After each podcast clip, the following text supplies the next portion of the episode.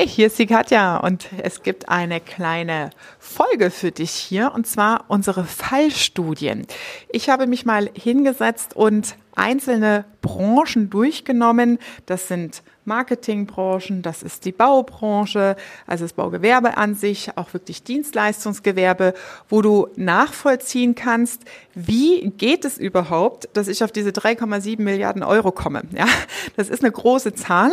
Und wenn du wissen willst, wie funktioniert diese Zusammenarbeit, wie kommt man denn auf eine Margensteigerung bis zu 40 Prozent zum Teil und wie setzt sich das alles zusammen? Was sind die Umsetzungsschritte, um dahin zu kommen, dann solltest du unbedingt diese Reihe der Unternehmerfallstudien dir anhören. Und ja, das ist eine Aufnahme, die mache ich natürlich am Flipchart, wo ich auch in einzelnen Stichworten schriftlich durchgehe, ähm, was haben wir mit den Kunden konkret umgesetzt. Das heißt, wenn du wirklich Details nochmal willst, dann schau doch gerne auf YouTube vorbei. Da hast du auch das Bildmaterial dazu. Und jetzt wünsche ich dir viel Spaß mit der Fallstudienfolge. Unternehmerfreiheit. Der Business Talk mit Prozessexpertin Nummer 1, Katja Holzei. Mehr PS für dein Unternehmen. In diesem Fallbeispiel möchte ich dich mitnehmen auf einem ja, Erlebnis, einer Reise eines Herstellers, also produzierender Bereich. Das heißt, du produzierst entweder Bekleidung oder du produzierst Bauteile und Komponenten. Du bist also Hersteller mit Maschinen und Anlagen und ähm, hast Automationen, also Maschinenanlagen in deinem Ablauf und natürlich auch Mitarbeiter, die das Ganze bedienen. Was ist die Herausforderung hier gewesen? Und zwar ein Mitarbeiter, der aus der Familie kommt, das Erbe des Vaters und Großvaters als potenzieller neuer Geschäftsführer übernimmt, aber nicht weiterkommt, weil der Senior nicht bereit ist, in den Wandel zu gehen. Das heißt, er sieht den gesellschaftlichen Wandel und die Anforderungen, die gerade notwendig sind. Beispielsweise Nachhaltigkeit ist ja gerade ein sehr, sehr akutes Thema. Nachhaltigkeitsberichte, nachhaltige Produkte in der Wertschöpfungskette, das alles nachzuweisen, ökologischer Fußabdruck als Firma nachzuweisen, den CO2-Verbrauch nachzuweisen und so weiter. Das heißt, er ist im Außen und erkennt, okay, wir müssen was tun. Aber Daddy sagt, nein, wir haben das die letzten 20 Jahre so gemacht, das geht nicht, das macht keinen Sinn und es geht wieder vorbei und das Thema will ich einfach nicht anfassen. Das ist natürlich eine sehr, sehr große Herausforderung und Bürde, da im Zwist zu sein, weil man emotional natürlich an dem ja, traditionellen Erbe hängt und die Firma am Überleben halten will, aber gleichzeitig auch ja, die Risiken sieht. Wie wir das Problem gelöst haben, zeige ich dir jetzt in dieser Fallstudie. Das Problem in diesem Geschäftsmodell oder in, diesem, ja, in dieser Konstellation, ne, wir haben den Entscheider, der den Hut auf hat und einen zweiten als potenziellen Nachfolger in der Geschäftsführung, der das Business übernehmen will und der natürlich tolle Ideen hat. Und der Klassiker ist hier das Thema Angst vor Veränderung. Und ein typischer Verlauf in Veränderung sieht so aus, das heißt über die Zeitachse, wenn wir hier mal die Emotionen reinnehmen, ist es hier so, aha, ich habe eine Idee, meine Emotionen kocht aber hoch, weil ich sage, boah, ich bin jetzt hier erst beim Schock und will das Ganze gar nicht haben, gehe absolut in den Widerstand. Durch das Tal der Tränen und hier erst komme ich über das Probieren in die Verbesserung und akzeptieren, probieren, übers Akzeptieren komme ich erst in die Veränderung rein, etwas Neues zuzulassen. Und wenn man dieses Modell verinnerlicht, dann auch in diesem Fall das Beispiel, sind wir so vorgegangen, es waren 200 Mitarbeiter am Hauptstandort, am Headquarter zu kündigen, um 1300 Mitarbeitern den Job zu erhalten. Das heißt, in der Kostenstruktur muss man hier auch mal unpopuläre Entscheidungen treffen. Und da ist natürlich auch hier die Rollenfrage, wer kommuniziert die Entscheidung und hat hier der potenzielle Nachfolger zum Beispiel genug Standing, das durchzuziehen und hat er genug emotionale Distanz für sich selbst im Selbstschutz, diese Schmach dann auch sich ja aufrecht zu erhalten oder für sich zu verinnerlichen und zu sagen, okay, das hat nichts mit mir als Person zu tun. Die Leute haben halt jetzt einfach ein bisschen Unmut durch diese Entscheidung, die ich kommuniziert habe. Aber ich weiß, dass durch das Ausprobieren, durch das Vorangehen, dass wir in die Veränderung kommen und dass das unsere Zukunft absichert.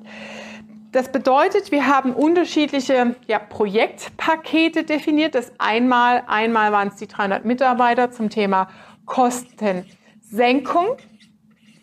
Dann gleichzeitig eine Umstrukturierung neuer Verantwortlichkeiten, um neue Projekte und Innovationen voranzubringen. Das heißt, wie gehen Innovationen hier minus 200 Mitarbeiter raus aus einem Produktportfolio und das lässt sich dann in so einem Unternehmen, das seit 30 Jahren am Markt ist, hast du lange Bilanzen im Rückblick. Und der Artikelkatalog lag bei 1300, äh, 200 Produkten und wenn du dann eine Auswertung machst auf den Umsatz, dann kannst du sehr schnell sehen, okay, welche Produkte müssen eigentlich gestrichen werden, welche sind nicht mehr profitabel. Das ist natürlich in so einer historisch gewachsenen Unternehmen nicht so einfach in fünf Minuten gemacht. Das dauert dann auch mal drei Tage, bis man dadurch alle Listen durch ist und die Abhängigkeiten im Einkaufs- und Verkaufsverhalten ähm, aufgedröselt hat. Aber hier im Produktportfolio runterzukommen auf ungefähr 800 Produkte, so dass du daraus ableitest, welche Mitarbeiter sind denn letztendlich betroffen, weil wir entsprechendes Produktportfolio reduzieren und verschlanken. Dann brauchst du zusätzlich Mitarbeiter, die durch Effizienzen aus der Umstrukturierung, das heißt Prozessoptimierung, das heißt die Abläufe in der Produktionslinie so optimal zu definieren, dass keine Geldfresser mehr drin sind, dass es möglichst maximal effizient läuft. Da stellst du auch nochmal Mitarbeiter frei, sagen wir so Größenordnung von 20 Mitarbeitern. Und die sind die Mitarbeiter, die du brauchst, um deine Innovationen und dein Projekt voranzubringen. Weil wenn du hier eine neue Geschäftsidee hast, brauchst du natürlich auch Personal. Und was gibt's Besseres, als wenn du Personal nimmst, das deine Produkte und deinen Markt, deine Branche kennt und hier als ja, Projektgruppe Innovation auf die Straße bringt.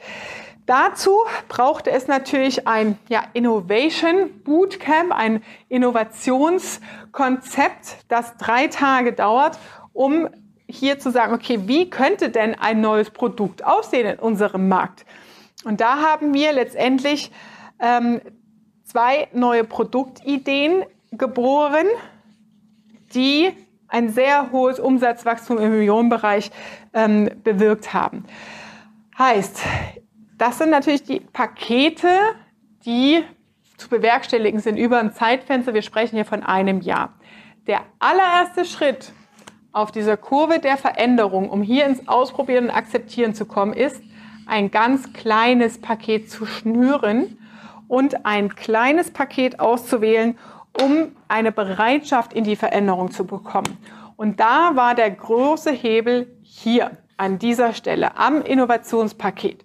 Der erste Schritt war nicht, die Mitarbeiter zu entlassen, sondern hier aufzuzeigen, welches Potenzial haben wir, lieber Senior-Geschäftsführer, als Unternehmen in unserer Branche mit neuen Produkten, mit Innovation an den Markt zu gehen und auch die nächsten 30 Jahre noch als Familienunternehmen Bestand zu haben. Und das auszurollen, ja, bei diesen zwei Produkten, ich muss gerade nochmal spiegeln, das waren 1,3 Millionen Euro waren das Umsatz am Ende im Wert von 1,3 Millionen pro Jahr auch letztendlich, ja. Heißt, um das runter, rauszuholen, mussten wir natürlich erstmal ein kleines Produkt rausnehmen, eine Projektgruppe definieren und dann in sehr schneller Geschwindigkeit über agiles Projektmanagement in sechs Monaten den ersten Proof of Concept liefern. Das heißt, Kunden und Markt, die sagen, okay, das klingt gut, das wollen wir haben, dafür sind wir bereit, Geld auszugeben. Und damit in die Überzeugung zu kommen, okay, mein lieber Sohnemann, der hat ein paar ganz gute Ansätze und Ideen. Der Markt ist bereit, Proof of Concept ist erstellt. Es gibt Kunden, die dieses neue Produkt annehmen. Es gibt neue Märkte, die zu erschließen sind. Ich brauche Personal dazu, also macht eine Umstrukturierung Sinn. Und ich bin bereit, meine Kosten zu senken, um hier in Wachstum zu investieren. Warum dauert das Ganze so lang?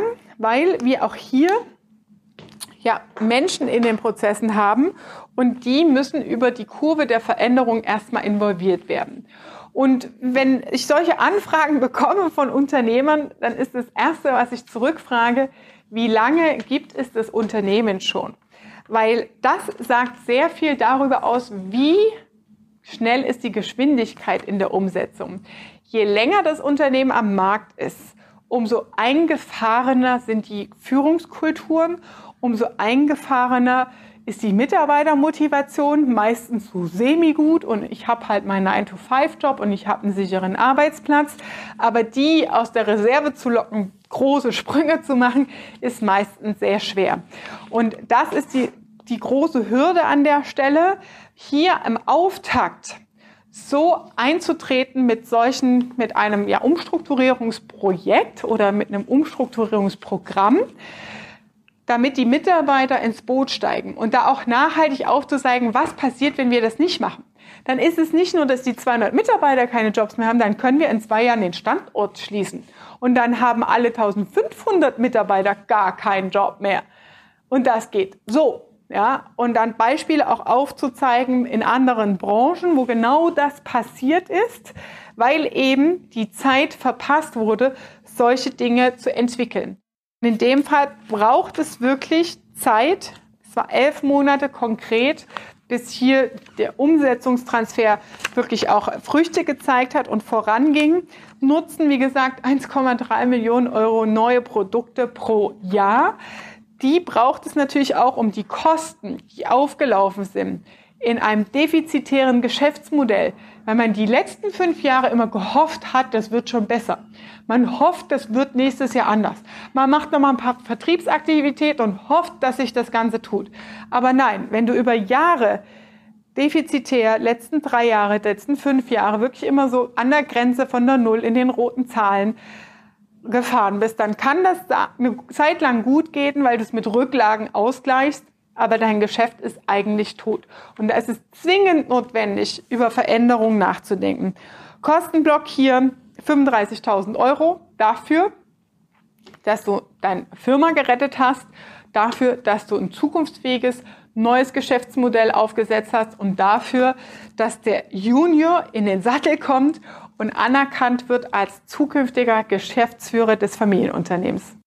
Das war Unternehmerfreiheit der Business Talk mit Prozessexpertin Nummer 1, Katja Holzhey. Du willst keine Folge mehr verpassen, um dein Unternehmen mit PS auf die Straße zu bringen? Dann abonniere jetzt den Podcast und folge Katja auf Instagram.